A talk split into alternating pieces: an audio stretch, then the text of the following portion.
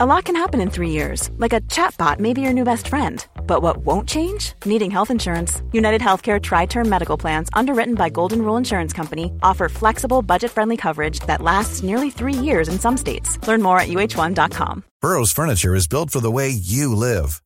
From ensuring easy assembly and disassembly to honoring highly requested new colors for their award-winning seating, they always have their customers in mind. Their modular seating is made out of durable materials to last and grow with you. And with Burrow, you always get fast, free shipping. Get up to 60% off during Burrow's Memorial Day sale at Burrow.com/ACAST. That's Burrow.com/ACAST. Burrow.com/ACAST.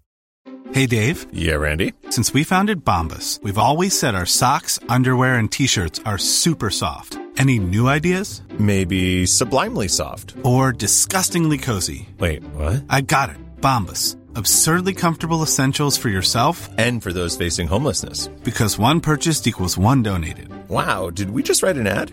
Yes. Bombas. Big comfort for everyone. Go to bombas.com/ACAST and use code ACAST for 20% off your first purchase.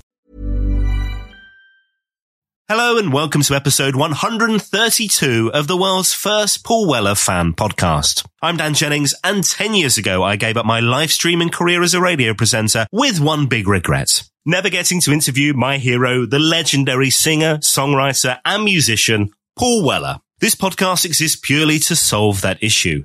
Welcome to Desperately Seeking Paul. On this episode, I am joined by author Richard Houghton, one of the guys behind the book, The Jam, The Day I Was There. The story of the best band in the effing world, in the words of over 300 fans. Memories from the earliest shows at clubs and pubs around Woking and London, the UK, North American tours, through to their last ever gig in Brighton in December 1982. You'll also find incredible reads from him on the Rolling Stones, the Beatles, the Who, Pink Floyd, Led Zeppelin, and Jimi Hendrix. So we'll dig into some of that as well. Let's get into it. Richard Houghton, thanks for joining me.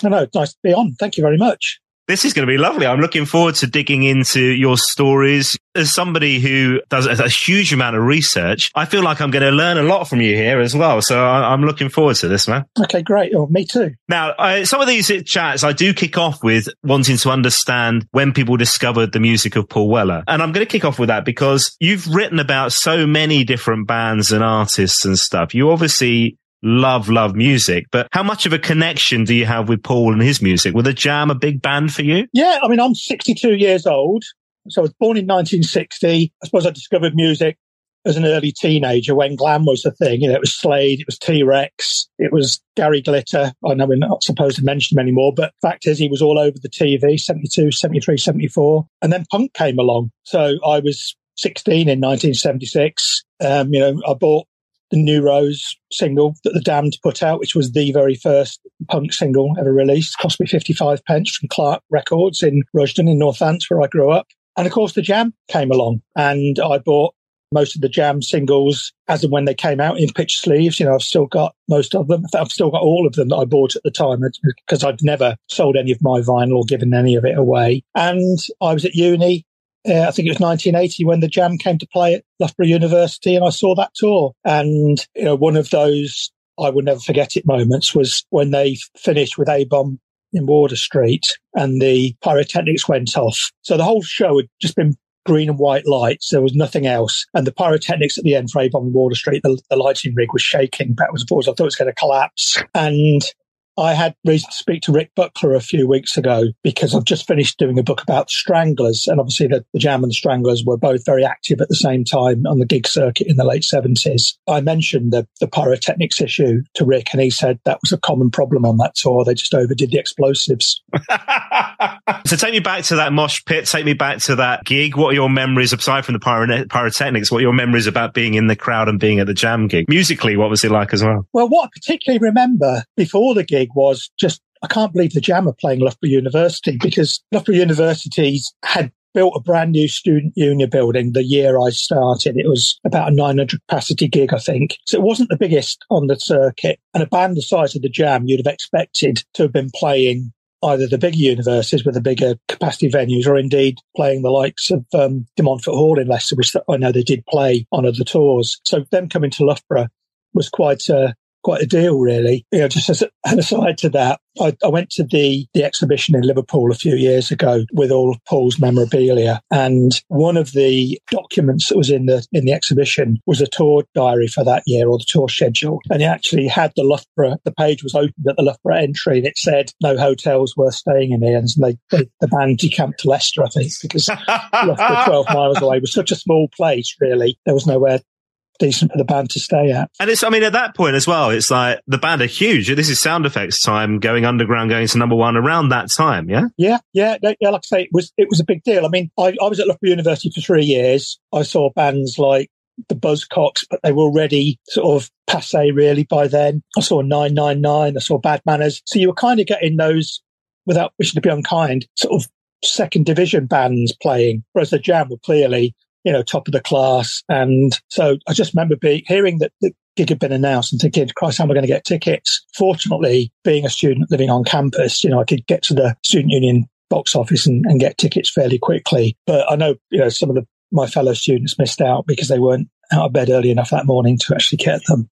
And of course, this is all pre-internet age when, you know, it wasn't a case of hovering over the screen with a mouse in your hand. You actually had to physically go there and rock up to get your tickets. So. Yeah, that's one of the things I've loved on the podcast, actually. People talking about, you just forget like the whole kind of sending off your check and a stamped address envelope and hoping you'll get your tickets back. And those, I mean, so much has changed. A lot of things for the better, but some stuff not so. But yeah, it's just a completely different world, wasn't it, in terms of gig going? Yeah, and I think lots of artists experience this, and some have taken different measures to deal with it. But the problem with the internet, forget all the touting, forget the massive overpricing and the secondary market thing. It's the fact that so many tickets are bought by people who actually aren't real fans. So you can have the suits, you can have the corporates, you can have what Roy Keane would call the prawn cocktail brigade at a gig. They might have paid a couple of £100 for the ticket, but they're not necessarily there because they love the music. They're there so they can show off to their friends and take selfies and all the rest of it, which, of course, the music fans, the passionate gig goers, get frustrated by, because you go to a gig and you've got somebody stood next to you who's chatting away to their mate or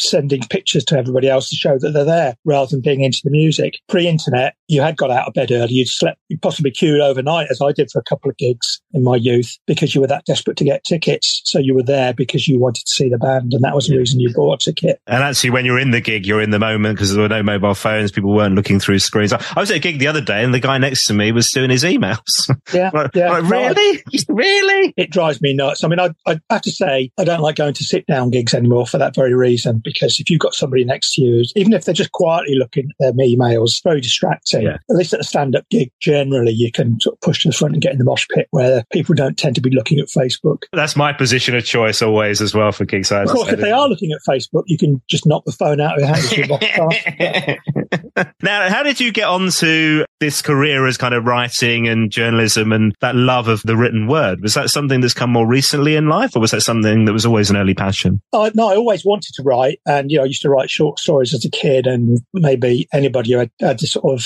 aspiration to write a novel, I'd be trying to start a novel, occasionally sent stuff off to a publisher. It always got sent back, clearly having not been read, but, you know, they'd held onto it for 6 months before they sent it back. Back in the 70s, in the dark ages in publishing terms, that's what you had to do. And the advice was send your manuscript to one publisher, don't send it to lots of them, because they won't like it if you do that. And the whole world has been obliterated. And this is an area where the internet has really made things better, because you and I could write a book between us and it doesn't really matter what anybody else thinks. We can publish it via Kindle or whatever. It could be out next week if we got it together in time. That's a lot of pressure, Richard. We only just met. But I mean, the simple fact is anybody can publish a book now. Whether or not it's any good is another matter. Whether or not you can sell it is another matter entirely, because that, of course, is the downside, as it is with people recording their own music. You might record the greatest song ever in your bedroom, but actually getting people to hear it is the challenge, and getting it to the DJ's attention or the influencer's attention or whoever it is who's making those decisions and gives publicity to things these days is the big problem. Yeah, that discovery piece is really hard now, isn't it? If you're a new music artist, it's very different to how it was back in the Jam that we're talking about. You know, it's a completely different world in terms of making music and trying to find an audience. Obviously, there are lots of stories of very talented artists not making it, even back in the old days. I mean, the most famous example, I suppose, is there are people who still claim that the Beatles weren't the best band on Merseyside in the 1960s. Incredible. Right. So I want to talk about this idea of these books that you produce. And when we talk about this format, the people's histories, as you call them, I mean, some amazing bands that you've kind of dug into. So the likes of Thin Lizzy, Queen, Cream, Rush, the Rolling Stones, the Beatles you just mentioned, and so many more. Where did that idea first come about, that kind of idea of people's histories? Well, my favourite band of all time is the Rolling Stones. You know, rock dinosaurs they may be, but, you know, I became a Stones fan when I was a teenager. And over the years, I've seen them a few times now, but I've also collected books about the Stones, and I've got about 200 different books. I mean, there are a lot of books about The Jam and Paul Weller now, but I don't think we've quite reached the 200 mark. That's probably about 4 or 5 bookshelves on its own.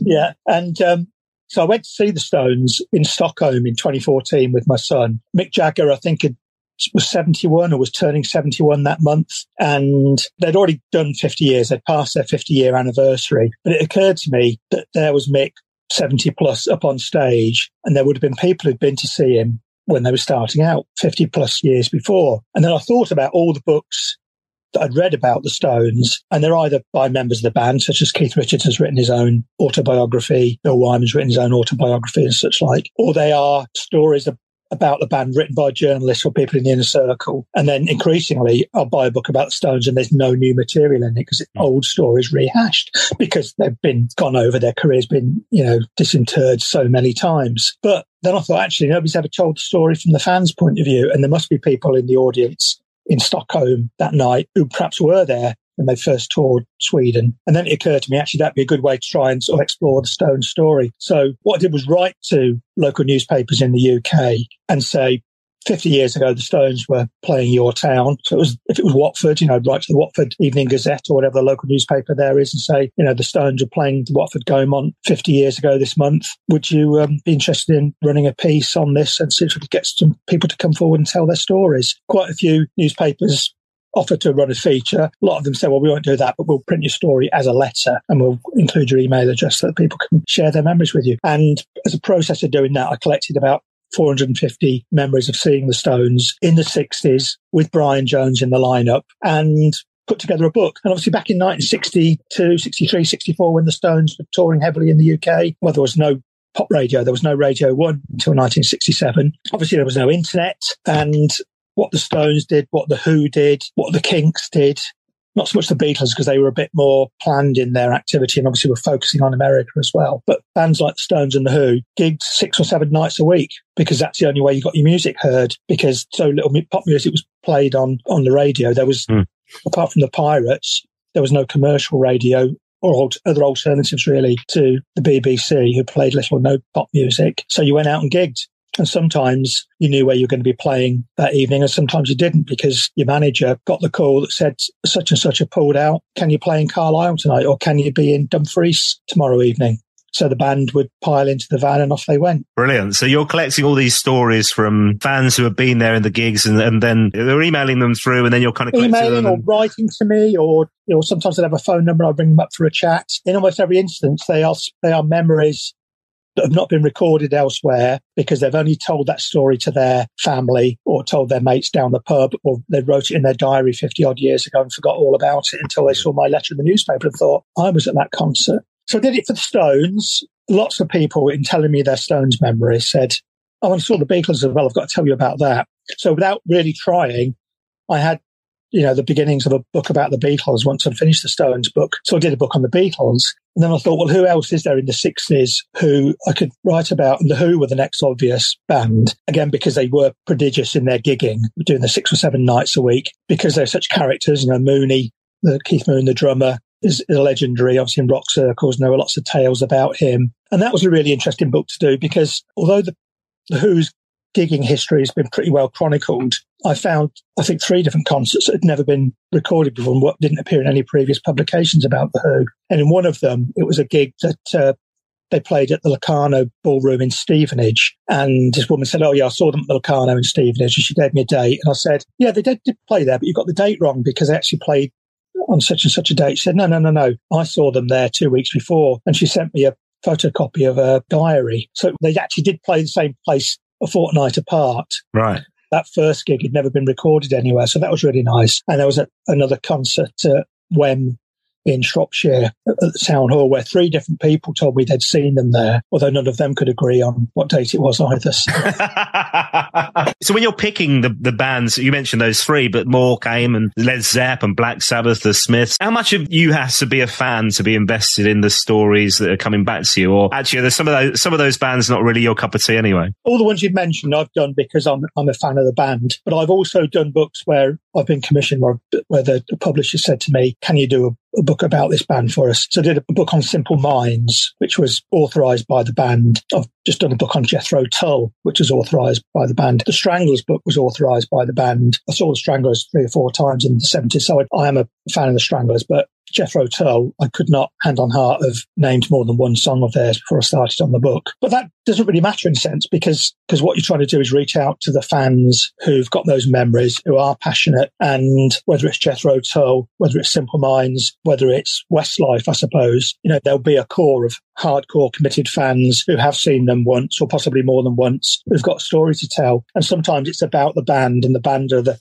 core of the stories. Sometimes it's actually more about themselves, and it's how music's touched their life. You mentioned that discovery piece and like how challenging it is to find an audience for authors and musicians these days, but you've got that audience there already because you've got the fans of those bands who are going to lap up this stuff. You hope that not everybody does, but you hope that quite a proportion of people who've sent you a story or you've interviewed will buy the book because they're in it. What I try and do when I put a book together is actually, quite often, in fact, I always have to do some polishing of a story. Sometimes it's more than just a polish, it's a complete rewrite. I said to my wife at the beginning of this, it's just a cut and paste job. Words which have come back to haunt me because every book takes And it's the famous, it's like the Columbo thing, there's one more question and then they tell you the headline right at the end of the interview. So when I did the book about the Beatles, a lady told me about going to see them playing at a works social club in Birmingham. This was before they were famous, when they were just doing a few gigs around England. And they met John and Paul outside after the gig.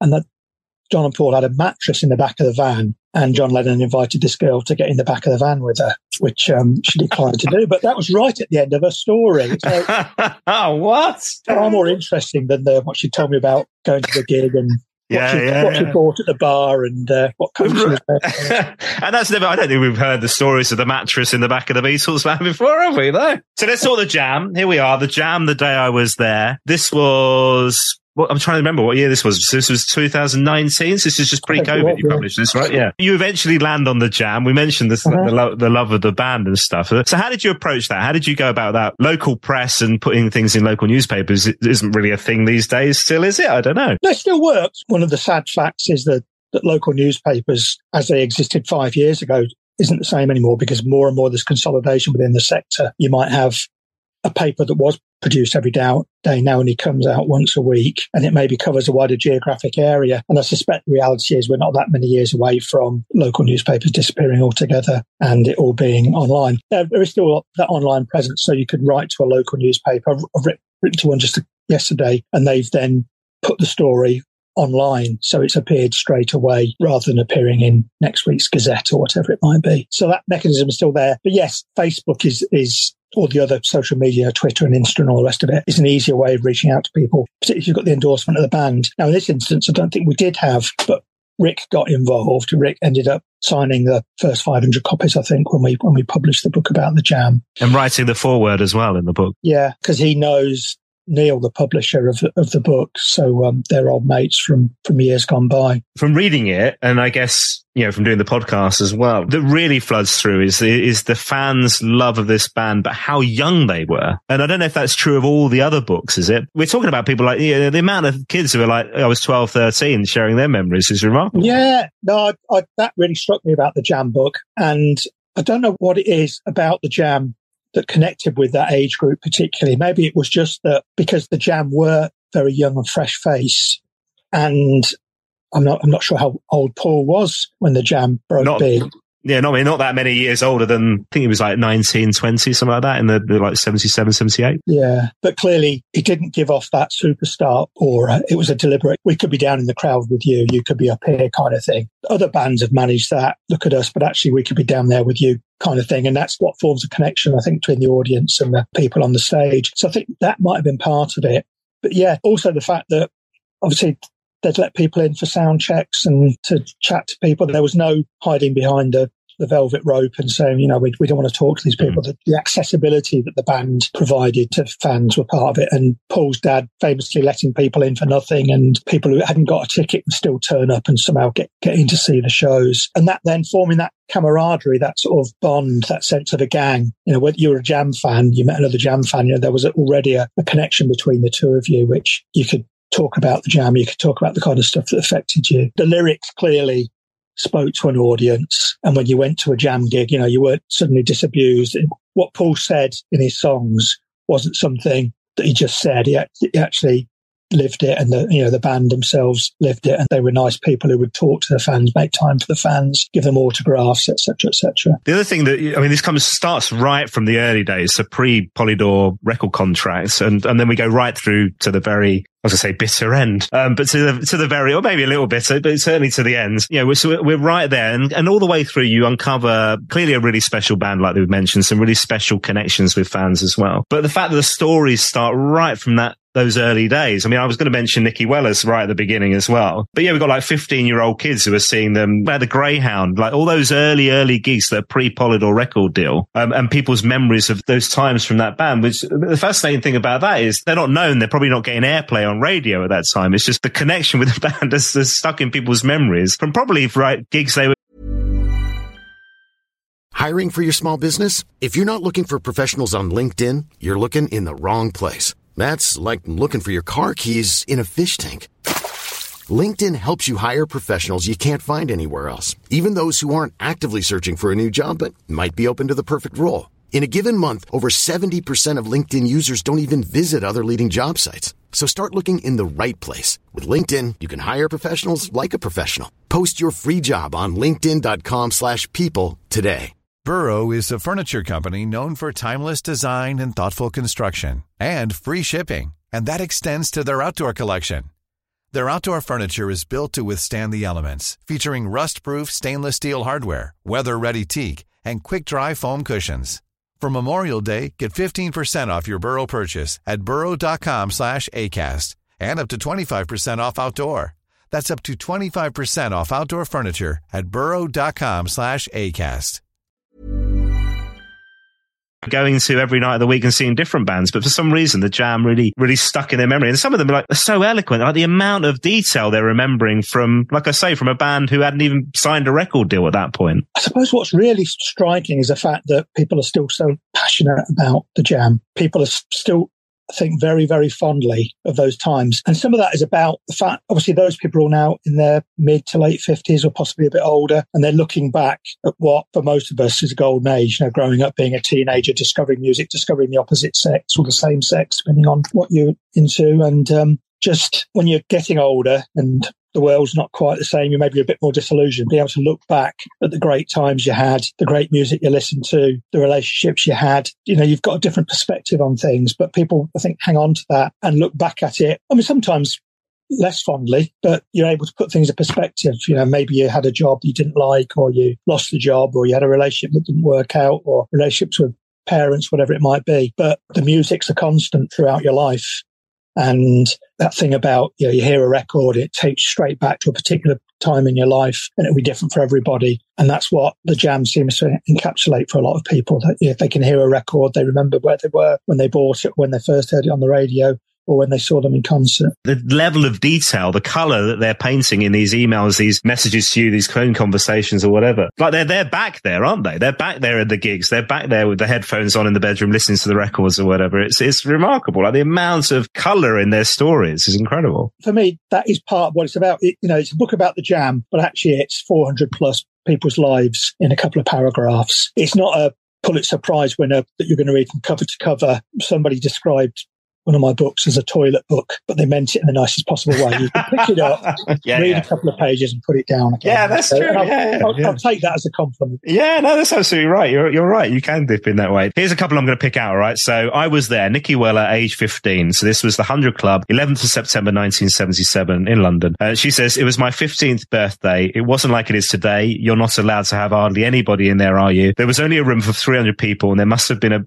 about 1,000 people in there. It was bonkers. They had no air conditioning at the 100 Club. There was nothing like that then. It was just wall-to-wall people hanging off of everything. I remember sweat dripping down the walls. Absolutely disgusting. And that was Nikki as a teenager, her 15th birthday, but clear as day, remembering that is really special. Now let's talk about Neil. So you created this book with Neil. I don't know, he's the publisher as well, right? That's right, yeah. So the first book I did was about the Stones. I did with a small publisher who are no longer in existence. They then introduced me to a company called Red Planet, who published the Stones book I did, republished it, and then they did the Beatles and the Who. They then split into two companies, and Neil was part of the new company, This Day in Music Books. So I'd already got a relationship with Neil, and he said, let's do a book on the Jam. Because he'd got the connection with Rick, him and Rick were already pulling stories together, and then he brought me in to sort of finish the job off, basically. And Neil's background was what? He was a musician at one point, I think. He was a radio DJ in the North as well, wasn't he? Yeah, he's done music PR. He was in a band called The Cheaters, who never quite got there. He is playing music again now. He's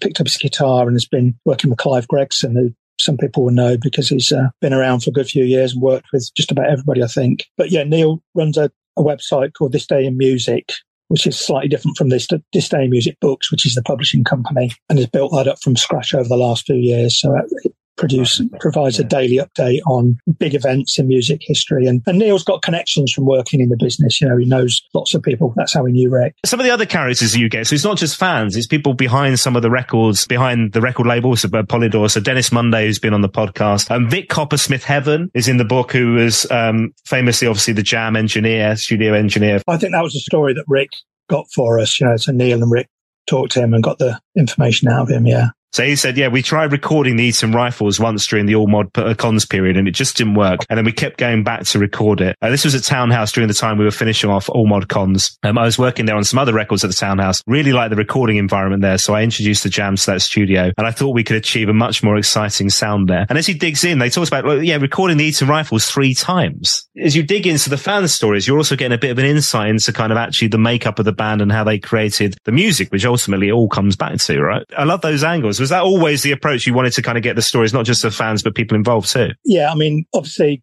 a couple of the authorised books I've done, for example, done a book on orchestral manoeuvres in the dark. Andy McCluskey, the lead singer, gave me 4 interviews, and there's quite a lot of Andy's commentary in the book. We almost got to the book that we had to say, Andy, it's not your autobiography. we want to strike a balance.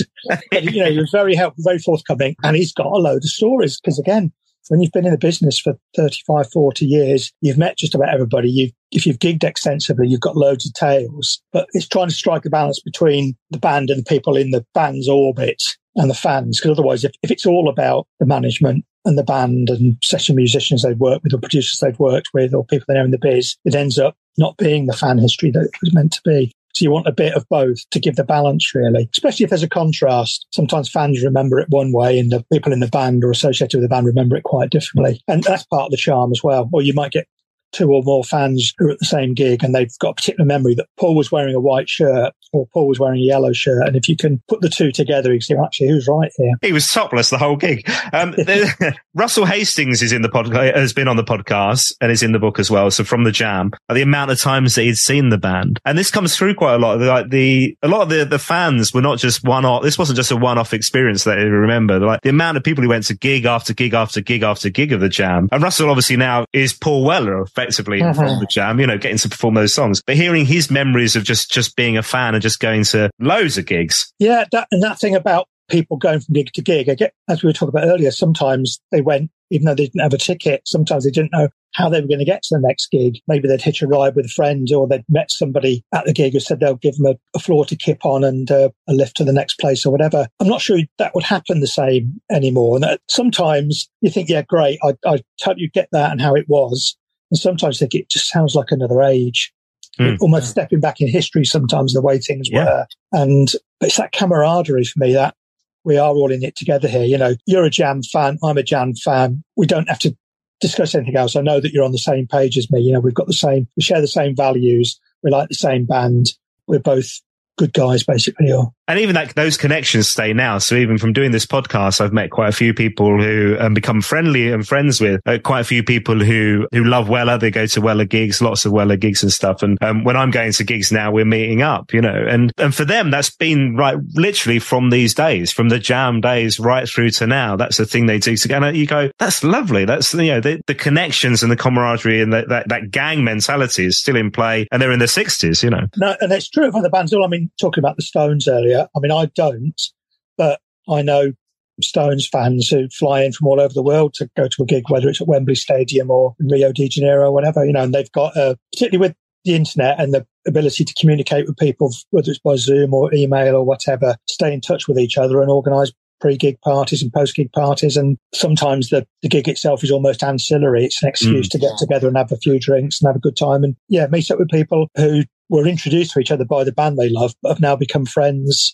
as well, which is great. You know, I think it's fantastic. Any sense of community like that, it's got to be a good thing. Yeah. No, you're absolutely right. The thing about the Jam as well is, and I mentioned this book takes you right through from the very, very early days, right through to that end. As we get to the end, obviously that was a brutal shock for so many people, the announcement of this is the end of the Jam. As you read it through, it's celebratory at the beginning. You know, people are loving the band. We're kind of experiencing this as young people. But towards the end, the heartbreak that comes through from fans and their memories of this is it, this is done, from those last gigs, that end tour. You're having a bit of a tear in your eye when you're hearing reading those stories, man. Yeah, and I think that's part of the power of the book, really, and the poignancy of it. I mean, some of the other bands I've written about, like Cream, for example. Cream were in existence from July 1966 to November 68. And okay, they did briefly reform in 2005 where they did 3 or 4 gigs, but essentially they were only in existence for 2.5 years. And when they broke up, everybody in the 60s thought they were the best band after the Beatles. And for some people, nobody else has come near. And it's the fact that they only existed for a brief period of time and then were gone that I think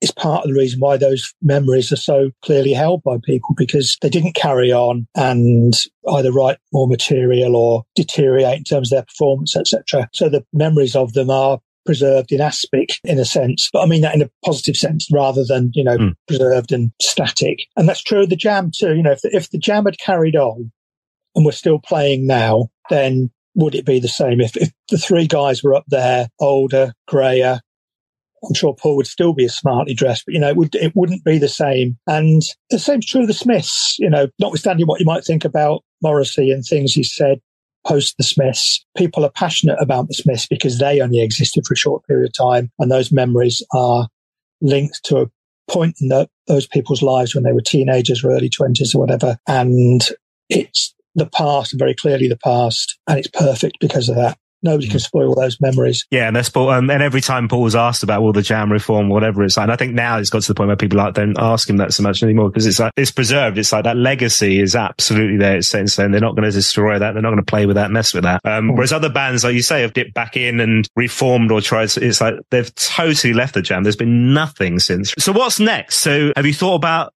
any other Weller? So obviously we have the Style Council, the iteration there. I don't know if you were a fan. We should ask that. And then Paul Weller solo, which has been over 30 years now. Yeah, well, I mean, going back to, you know, talking about books, Neil Kossar at This Day Music Books has published several Weller-related books since. You know, Andy did a book of photographs, for example, and the demand is still there. So from Neil's point of view, the market is there. Paul Weller fans buy books.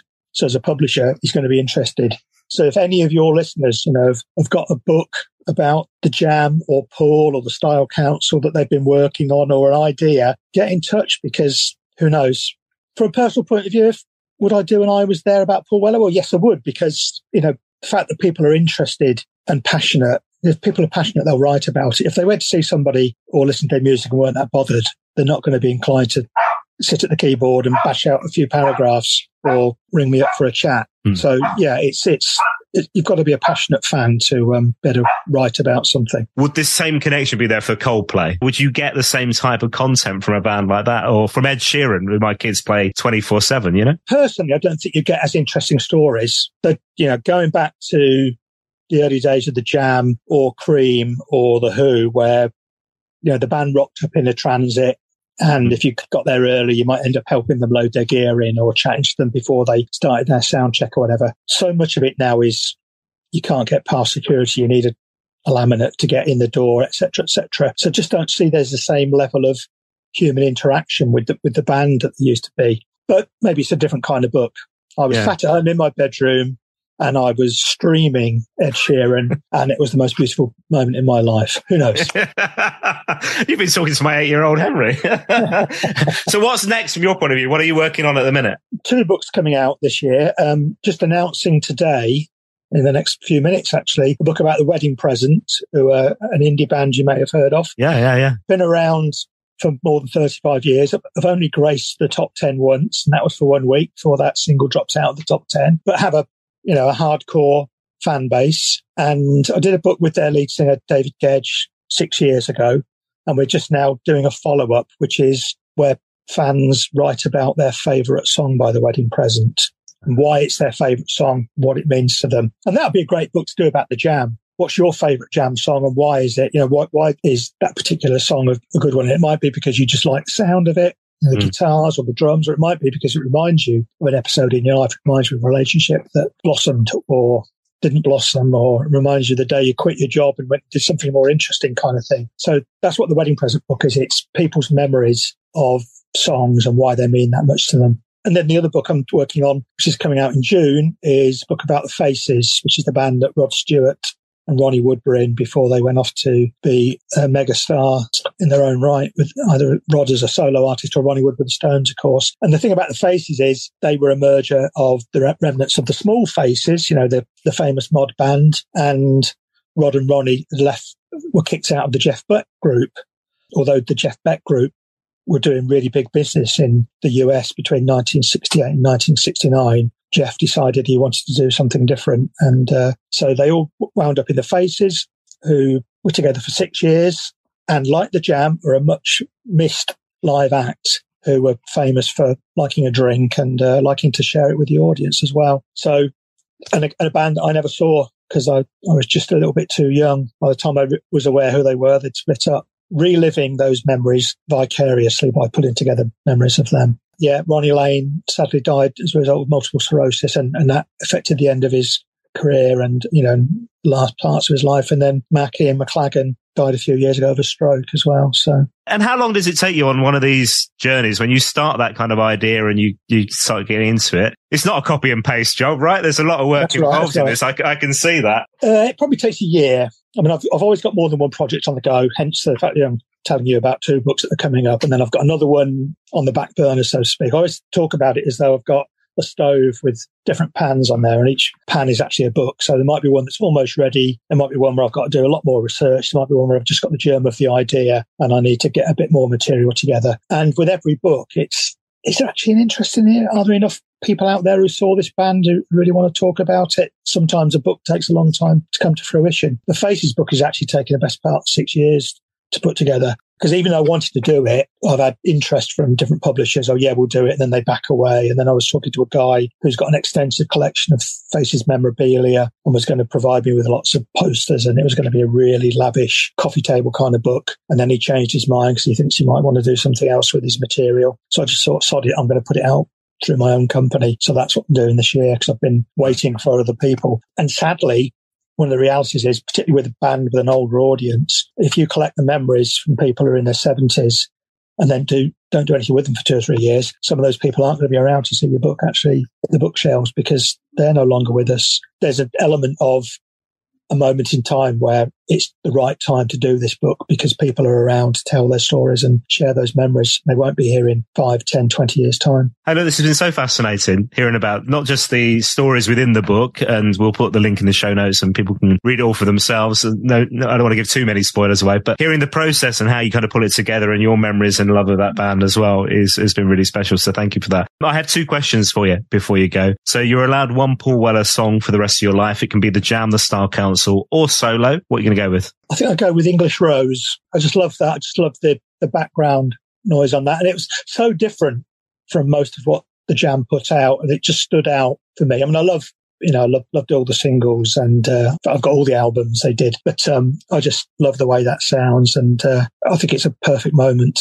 It's a beautiful song, and I always think this about, you know, the more prolific, more talented songwriters we've got. Just if I could have just written one song, there's Paul, who's written all these fantastic songs, and just the fact that he can write songs brilliant as that, and it's just sort of part of what he's done. You know, if he'd just written that one song, and that was the only song he'd ever written, that would be fantastic in itself. Look, final question. So your dog sounds like he needs a walk. Final question. Purpose of this podcast is to dig into people's memories of The Jam, The Style Council, Paul Weller solo, their love of the band, people's connections to the band, band members, family members, fans, authors like yourself, journalists, etc., etc., etc. But really, I'll be honest, the reason I started it was for me to get the interview with Paul Weller that I never managed during my radio career. It was my one big regret, giving up the radio career. Never got to interview Weller. So if it happens off the back of this podcast, what should I ask him? Well, I'd be interested to know, what is the one question you're tired of hearing from interviewers other than, are the Jam going to reform? So what's the number two? yeah. I hope I wouldn't have asked it earlier on in the conversation with him. That would be awkward. I wonder what it is. I wonder what that would be. Why? That's probably it. You know, why did you split the band? Yeah. Hey, Richard, this has been so lovely. Thank you so much. Do share details of the books, the new books, when they come out and stuff, and we'll share those on our social media channels as well. But thanks so much for your time, man. I really appreciate it. Okay, thank you very much. It's been great fun. My thanks once again to Richard Houghton. What a lovely fella. Do check out the book, The Jam, The Day I Was There. I've put all the details in the show notes for this podcast. PaulWellerFanPodcast.com is my website. And whilst you're there, you can show your support by heading to my store. We have exclusive official merchandise, including our very own podcast mug. And you can buy a virtual coffee as well. Doing exactly that over the past week. Let's give some of you a shout out. Steve McCallonan, hello to you, who says, that's entertainment, lad. Thanks very much indeed for your virtual coffee. David Cracknell says, if Paul doesn't give you an interview by the end of this year, I'll start a petition to Parliament. What a comprehensive and fascinating archive you have created, though. Still hooked. Cheers, crackers. Well, thank you, David, and much appreciated to you for the coffee and for coming on the podcast as well. Hello to Alex McLaughlin, who said, really enjoyed the Christopher Holland chat. Didn't know much about him other than seeing him playing behind Weller / Jules from time to time, but another really interesting guest.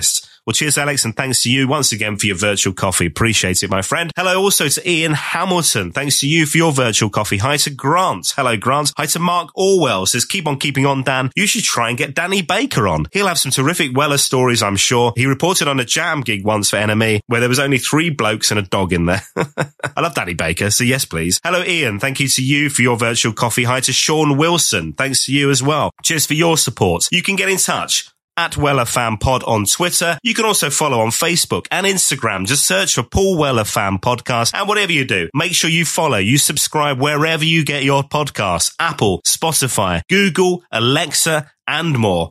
Thanks for listening. I'll see you next time.